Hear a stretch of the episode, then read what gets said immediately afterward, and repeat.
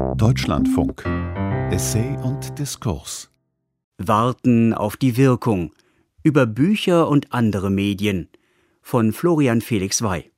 Am 27. April 1945, in Berlin wird noch gekämpft, visitiert der 25-jährige jüdisch-amerikanische Soldat Melvin Lasky im kurz zuvor befreiten Darmstadt eine Schulbibliothek. Lasky, im Zivilleben Journalist, bewundert die deutsche Kultur, zumindest jenes Stadium vor deren Entgleisung. So geht er die Bestände dieser, wie er meint, typischen Nazi-Institution durch. Natürlich, von Mein Kampf bis zum Mythos des 20. Jahrhunderts ist alles vorhanden. Zu seiner Verblüffung entdeckt er aber auch ganz andere Sachen.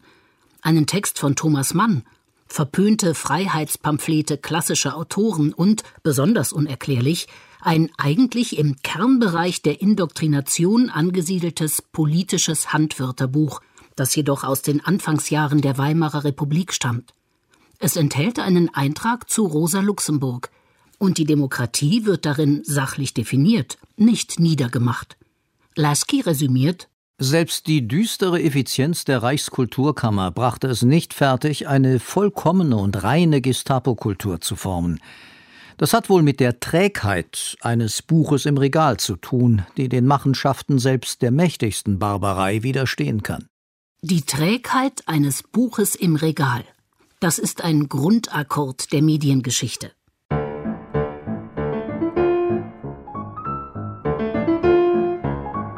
1928, ebenfalls in der Weimarer Republik, druckte die Edition Schott in Mainz 300 Mal die Noten eines vierminütigen Klavierstücks.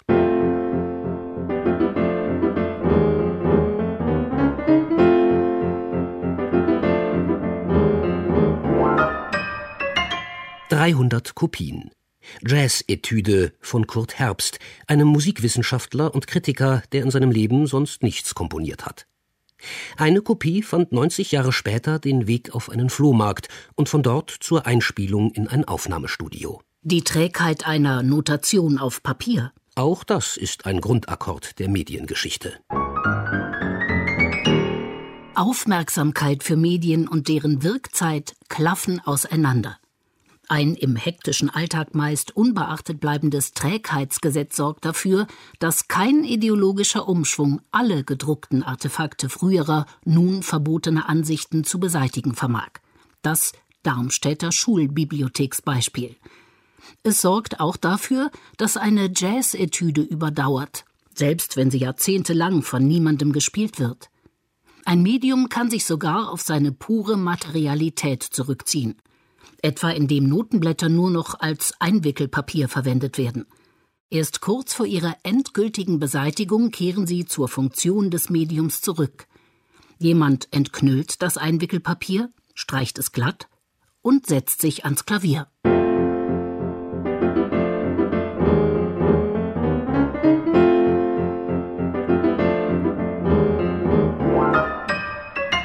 Erste Annäherung Vermessung einer Irrtumsspanne. Stellen Sie sich vor Ihr Regal mit den ungelesenen Büchern. Das bleibt allerdings Lesesüchtigen oder Rezensenten vorbehalten, also Menschen, die mehr Neuerscheinungen horten, als sie unmittelbar bewältigen können. Ziehen Sie nun willkürlich ein Buch heraus. Schätzen Sie, wie lange es bei Ihnen schon herumsteht. Sagen Sie es sich laut vor. Ein Jahr. Zwei Jahre. Das ist lang her. Fünf Jahre. Schlagen Sie jetzt im Impressum das tatsächliche Erscheinungsjahr nach. Staunen Sie. Acht Jahre. Fünfzehn Jahre. Zehn Jahre. Beim Autor dieses Essays beträgt die Irrtumsspanne im Mittel fünf bis sieben Jahre, es sind aber auch schon zwanzig vorgekommen. Damit ist ein solches Buch gleichermaßen Opfer einer Vernachlässigung wie Träger einer Hoffnung. Letzteres zumindest in der Betrachtungsweise Arthur Schopenhauers. Die Wirksamkeit eines Geistes hängt davon ab, dass er den Ruf erlangt, man müsse ihn lesen. Aber diesen Ruf erlangen durch Künste und Zufall hunderte Unwürdige schnell, während ein Würdiger ihn meistens langsam und spät erlangt. Der Unterschied ist, dass jene ihn bald verlieren, dieser ihn behält. Schopenhauer geht von einem quasi gesetzmäßigen Zusammenhang zwischen Qualität und Dauer aus, der selbstredend seine Werke begünstigt. Vermessung einer Irrtumsspanne Perspektivwechsel. 1819. Mit 31 Jahren veröffentlicht Arthur Schopenhauer Die Welt als Wille und Vorstellung, eine, wie er vollmundig ankündigt, im höchsten Grad zusammenhangende Gedankenreihe, die bisher noch nie in irgendeines Menschen Kopf gekommen. Davon verspricht er sich grundstürzende Wirkung auf die Intellektuellen seiner Zeit. Es passiert allerdings nichts. Nach knapp einem Jahrzehnt erkundigt er sich bei seinem Verleger nach dem Stand der Dinge. Heinrich Brockhaus antwortet brieflich Wie viel verkauft worden, kann ich Ihnen nicht sagen, da ich vor mehreren Jahren eine bedeutende Anzahl Exemplare zu Makulatur gemacht habe. Ich weiß nur so viel, dass der Absatz, wie jetzt so auch früher, sehr unbedeutend gewesen ist. Nun verstreichen mehr als zwei Jahrzehnte, bis Schopenhauer es 1843 wieder versucht und Brockhaus auffordert, den verramschten Erstling neu herauszubringen, damit man ihm den inzwischen erarbeiteten zweiten Teil seiner Philosophie angliedern könne. Der Verleger lehnt ab. Dann aber lenkt er überraschenderweise doch ein. Die Gründe sind nicht dokumentiert. 1844 erscheint Schopenhauers Erstling, um den Fortsetzungsband erweitert, zum zweiten Mal. Das ökonomische Ergebnis erweist sich als desaströs. In den folgenden neun Jahren werden insgesamt nur 61 Exemplare verkauft. Nicht mal sieben Stück jährlich. Arthur Schopenhauer ist damit König der Worstseller im 19. Jahrhundert. Erst mit seinem Alterswerk stößt er bei seinen Zeitgenossen auf Interesse. Diese Leser freilich gehören nicht mehr seiner Generation an. Es sind nachgewachsene Jüngere aus dem unsichtbaren Resonanzreservoir für jene Intellektuellen, deren Arbeit in der Gegenwart unbehaust bleibt. Denn Schopenhauer schreibt in seinen jungen Jahren etwas, das erst eine Jugend nach ihm gutiert. Dies ließe sich als Zeitgenossenschaft zweiter Ordnung begreifen und mit den Worten des Philosophen Giorgio Agamben so beschreiben. Zeitgenossenschaft ist ein spezielles Verhältnis zur Gegenwart. Man gehört ihr an, hält jedoch gleichzeitig Abstand zu ihr. Genauer gesagt ist sie jenes Verhältnis zur Zeit, in dem man ihr durch eine Phasenverschiebung, durch einen Anachronismus angehört. Diejenigen, die restlos in ihrer Epoche aufgehen, die in jedem Punkt völlig mit ihr übereinstimmen, sind nicht zeitgenössisch, weil sie sie gerade deshalb nicht sehen, nicht beobachten können. Um einen solchen Schatz gesellschaftlich zu heben, bedarf es einer Medienkultur, die entschwundene Botschaften immer wieder aus ihren Speichern zurückholen kann, also Präsenz aus Dauerhaftigkeit gewinnt. Eine solche Medienkultur muss sich beider Seiten der Irrtumsspanne gewahr sein, jener positiven Seite des Rezipienten vor seinem Regal, der Bücher fälschlicherweise als aktuell taxiert und damit vorm Untergang bewahrt, und jener negativen Irrtumsspanne, die benötigte Einwirkzeiten geistiger Produkte auf die Gesellschaft notorisch unterschätzt. Indem Schopenhauer zu lange Zeit die Gegenwart der Gleichgültigkeit seines Verlegers überließ, ging ihm beinahe die Zukunft verloren. Doch was? Hätte er sich auf den Marktplatz begeben? Hätte er mehr mit dem Pöbel als mit seinem Pudel kommuniziert? Machen wir die Probe aufs Exempel. Zweite Annäherung. Schopenhauer twittert. Nur die eigenen Gedanken haben Wahrheit und Leben, denn nur die eigenen Gedanken versteht man ganz. Fremde, gelesene Gedanken sind geschissene Scheiße. 151 von 280 erlaubten Zeichen. Die Kurzform liegt dem User Schopenhauer. Er ist on fire, pausenlos. Ein Tweet jagt den anderen. Boshaft, hämisch, niederträchtig, aggressiv. Schopenhauers abgrundtiefes Misstrauen gegen die Welt ist eine jederzeit und schnellstens aktivierbare Konfliktressource. Bemerkt sein Herausgeber Ludger Lütgehaus und entdeckt in den Briefen des Philosophen ein überwältigendes Talent zur Eskalation. Keine Frage. Im 21. Jahrhundert würde Schopenhauer zu den Twitterati zählen. Seine Daumen blieben fortwährend in Aktion. Die Zahl seiner Follower ließe ihn schwindeln. Doch wo fände er seine Anhängerschaft? In jenen geistigen Höhen, die er zeitlebens für sich beanspruchte? Oder bei den unterleibsgesteuerten Menschen, die, wie er selbst, fremde Gedanken als geschissene Scheiße betrachten? Katrin Passig, profilierte Aufklärerin des Digitalzeitalters, erklärte schon 2012 gewissermaßen im Kindergartenalter des neuen Mediums Twitter ist von allen erfolgreichen Neuerungen im Web wahrscheinlich die, die den schlechtesten ersten Eindruck hinterlässt. Ein Grund dafür Die erzwungene Kürze entlastet den Verfasser. Man ist nicht mehr selbst schuld, wenn man zu einem Thema nur einen einzigen Satz sagt. Was prinzipiell nicht falsch sein müsste, führte es dazu, diesen einen Satz mit kondensierter Doppeldeutigkeit aufzuladen oder als sprachliche Kippfigur anzulegen. Die Zahl seiner Follower lässt ihn schwindeln. Aber dafür benötigt man eine Reflexionsspanne. In dieser Zeit ist der Auslösetweet schon aus dem schmalen Smartphone-Sichtfeld gerutscht und von anderen Tweets verdrängt worden. Lieber rasch mit Empörung auf eine Empörung reagieren, die auf eine Empörung reagiert. Schuss gegen Schuss. Medien und ihre Wirkzeit fallen ineinander. Ein im Alltag unaufhörlich praktiziertes Reizreaktionsgesetz hält uns unentrinnbar in der Gegenwart eines Liedschlagmoments fest. Das ist die Gegenbeobachtung zur eingangs gestellten Trägheitsdiagnose. Der eingefrorene Melvin Lasky-Moment im Buchregal und der nie abreißende Infostrom auf dem Smartphone sind allerdings gleich wahr. Sie gehören bloß Parallelwelten an, die zunehmend weiter auseinanderdriften. Noch ein Schopenhauer-Tweet. Weil die Leute statt des Besten aller Zeiten immer nur das Neueste lesen, bleiben die Schriftsteller im engen Kreis der zirkulierenden Ideen und das Zeitalter verschlammt immer tiefer in seinem eigenen Dreck. 210 Zeichen. Beenden wir das Duell alte gegen neue Medien, denn dabei gibt es immer nur Sieger, ganz wie auf Twitter. Weil niemand anerkennen würde, dass er der Verlierer ist. Ganz wie auf Twitter.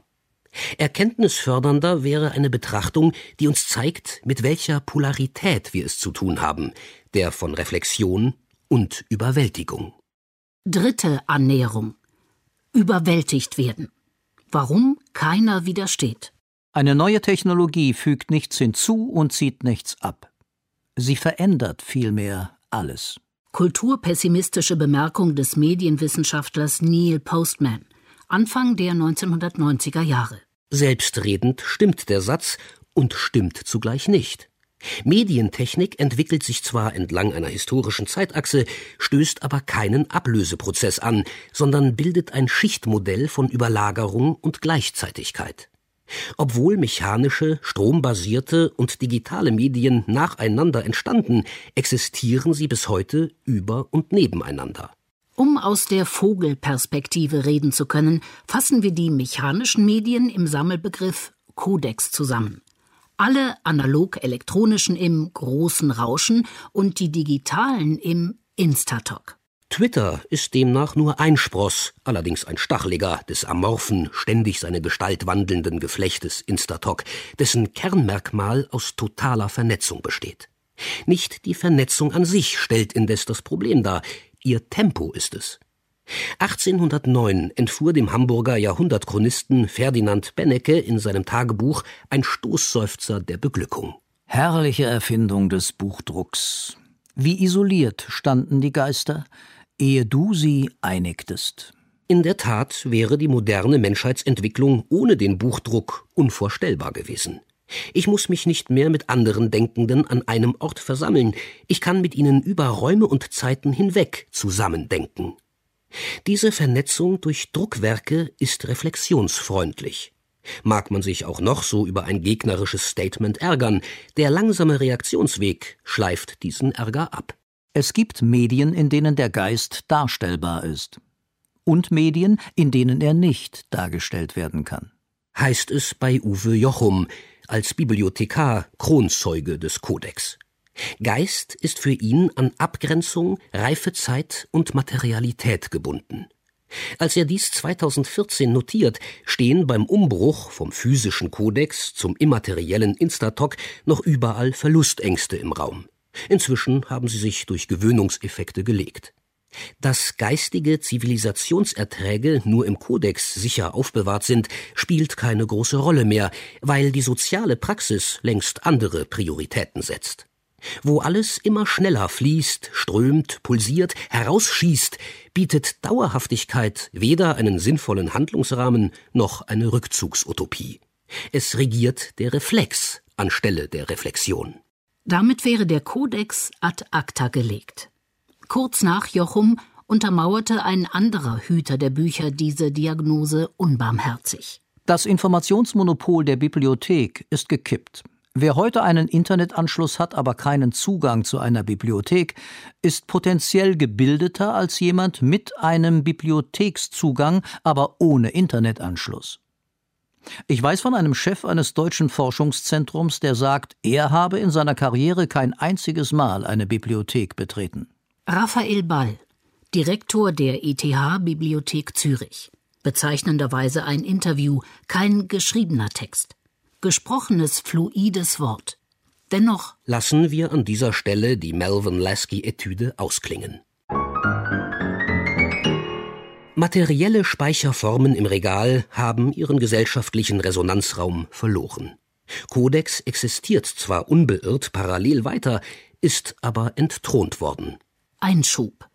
Mit den Wölfen der Kulturkritik heulen. Kulturkritik war niemals anders als rückwärtsgewandt. Das Frühere gilt ihr immer dem heutigen oder gar kommenden überlegen. Deshalb wird Kulturkritik ihrerseits zum Ziel von Kulturkritik Kritik. Diese besitzt durchaus Argumente. Etwa, dass unter Intellektuellen Twitter den Horizont erweitert. Doch die Verteidiger des Fortschritts begehen einen Denkfehler. Sie schließen vom eigenen, disziplinierten und reflektierten Mediengebrauch auf das Medium an sich. Kluge Menschen aber verstehen jedes Medium klug zu benutzen, nämlich kontextsensitiv und skeptisch. Indes funktionieren Medien auch dann und oft wirkungsmächtiger, wenn sie von weniger klugen Menschen gebraucht werden.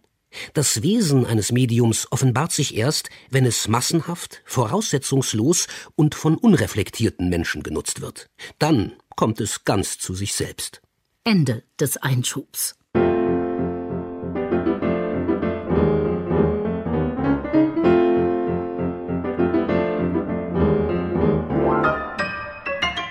Das Problem liegt in der Überwältigung.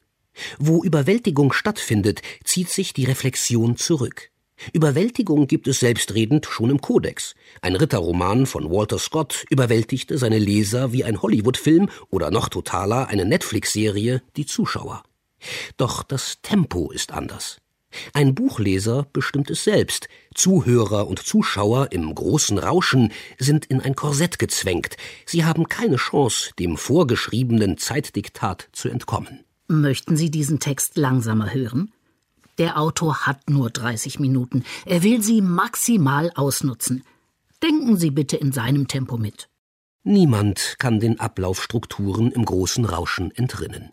Hinzu tritt jene sensorische Überwältigung, die symbolische Medien von Wirklichkeitsmedien trennt. Wirklichkeitsmedien wirken physikalisch unmittelbar. Bild und Klang sind da und müssen nicht dekodiert werden. Symbolische Medien benötigen dagegen geistige Anstrengungen. Unmittelbare Wirkung erzeugen sie nur bei geübtem Publikum. Eine Musiknotation auf Papier überwältigt vielleicht einen Profimusiker, der Notensymbole in Gedankenmusik umzuwandeln versteht. Normale Menschen brauchen dafür den realen Klang.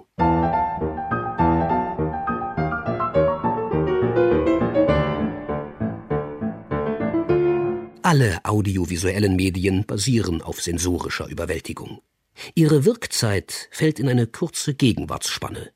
Gewiss, ein Film mag noch ein wenig nachhallen, aber er sprengt ohnehin den Rahmen dieser Betrachtung, zielt er im Regelfall doch auf Emotion, nicht auf Reflexion.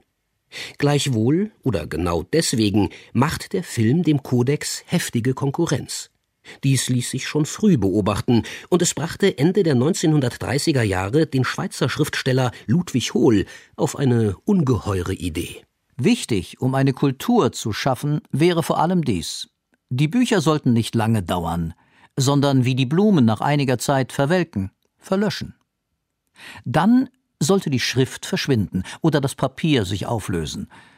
Denn was ist der Grund dieses schandbaren Missverhältnisses zwischen Geldausgaben für Kino etc. und für Bücher? Dies. Kinovorführung ist vergänglich. Nur jetzt ist sie da. Rennet alle. Das Buch aber kann warten. Und so kommt es denn, dass man die Filme zwar sieht, die Bücher aber nicht sieht. Und was Ärger ist, nicht kauft. Vierte und letzte Annäherung. Schandbare Missverhältnisse. Ludwig Hull war Visionär. 80 Jahre später ist der verwelkende Text da. im Instatok. Die Wucht seiner Überwältigungskraft bezieht er aus dem paradoxen Vermögen, im Sekundentakt zu welken und sich sofort wieder zu regenerieren. Man kommt an kein Ende, man muss immer kontern, man verlagert das Denken in die Vernetzung und vernutzt es dabei. Echte Gedankenreifung braucht Abgeschiedenheit, Langsamkeit, ja Äußerungsdemut im Sinne eines Boto Strauß. Das Aussenden beherrscht überbordend die Welt. Die Leistungen des Empfangens lassen eher nach. Wie also müsste die Maxime zeitgemäßer Medienvernunft lauten? Entnehmen, nicht reagieren. Denn wer reagiert, hat schon verloren. Oder ist das zu kurz gegriffen? Entnehmen, nicht reagieren, wirken lassen, Schlüsse ziehen. So wird daraus eine praktikable Regel. Wenn dann am Ende doch noch ein Medienprodukt entsteht, sollte dieses so gelassen ausfallen, dass es die erneute Aussendung erlaubt.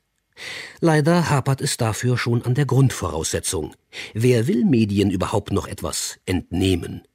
Obwohl nur wenige Jahre alt, wirkt ein Appell in diese Richtung, hier des Wirtschaftsphilosophen Birger Priddert in einem Studienratgeber, wie aus der Zeit gefallen. Jeder Studierende sollte am Ende des Studiums eine Jagdstrecke von mindestens anderthalb Meter Bücher im Regal haben. Das ist European Minimum. European Minimum, was für eine charmante Formulierung. Zugleich steht damit wieder das Regal im Raum, und zwar genau in seiner Melvin Lasky-Variante als Hoffnungsträger.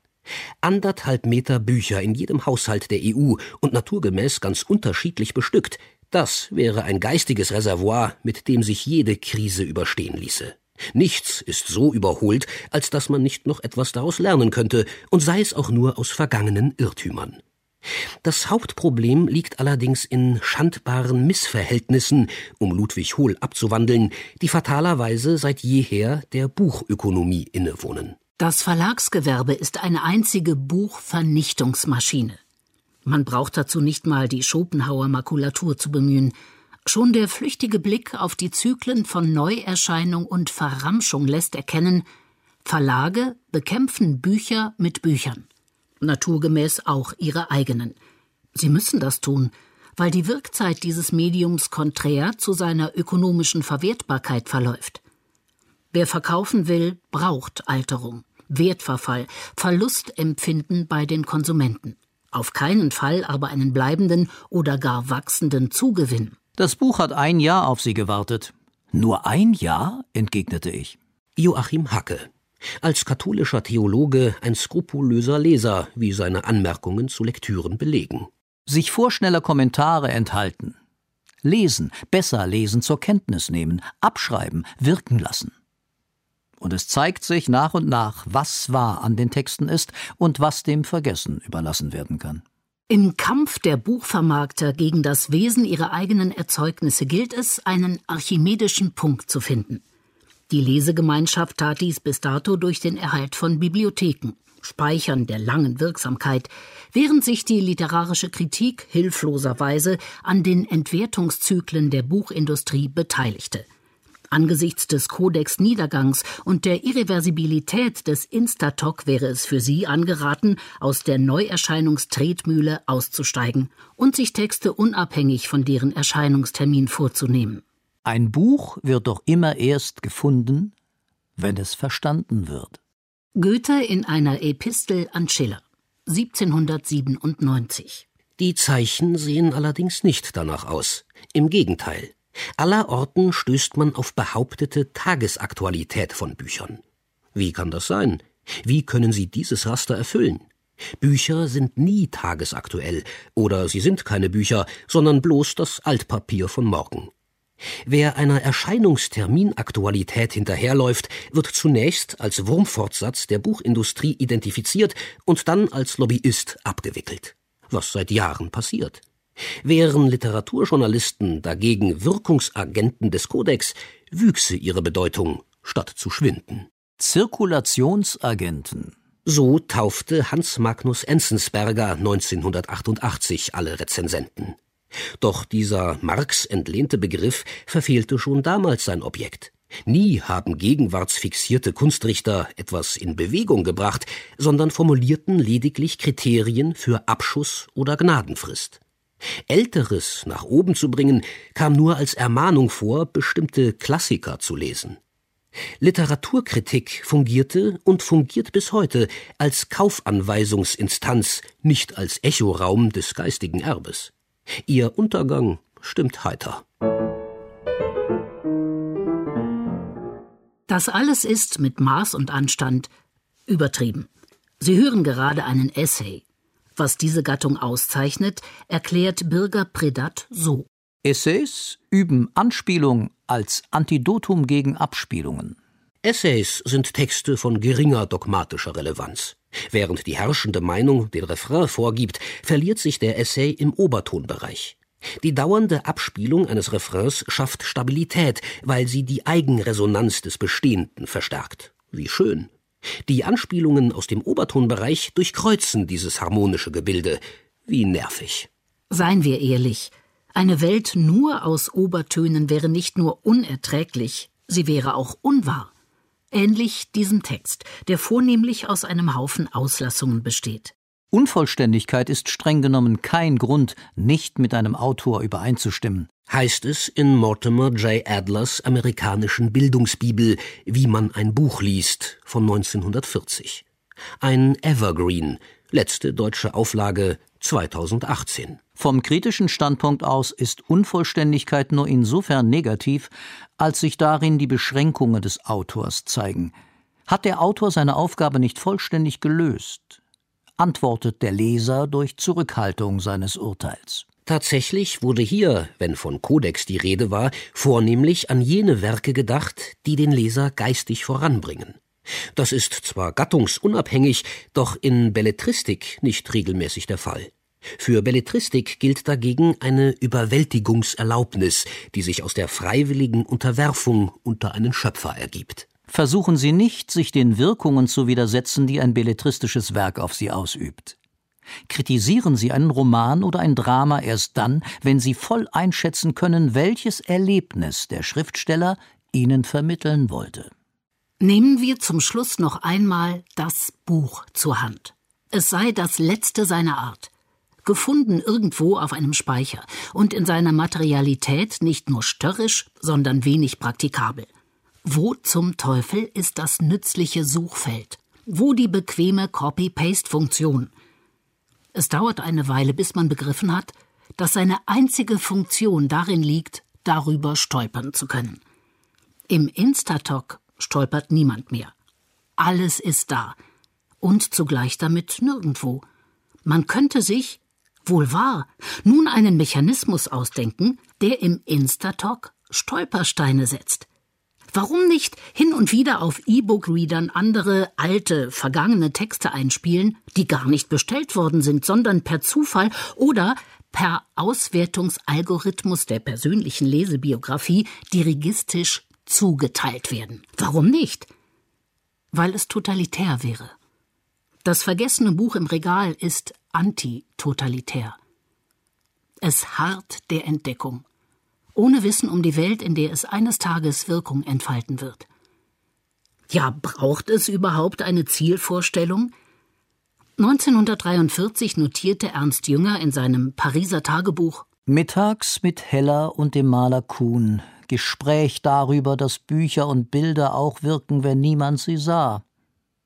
Doch im Innern ist's getan. Dieser Gedanke wird den Zeitgenossen in gleichem Maße unvollziehbar, indem sie Kommunikation und Zirkulation erhöhen, das heißt geistige Verbindung durch technische ablösen. Wieland wusste das noch. Er sagte zu Karamsin, dass er auf einer einsamen Insel seine Werke mit gleichem Eifer geschrieben hätte, in der Gewissheit, dass sie von den Musen gehört würden. Warten auf die Wirkung über Bücher und andere Medien von Florian Felix Wey. Es sprachen Claudia Mischke, Jean-Paul Beck und Volker Risch. Technik Hanna Steger. Regie Claudia Katanek. Redaktion Barbara Schäfer.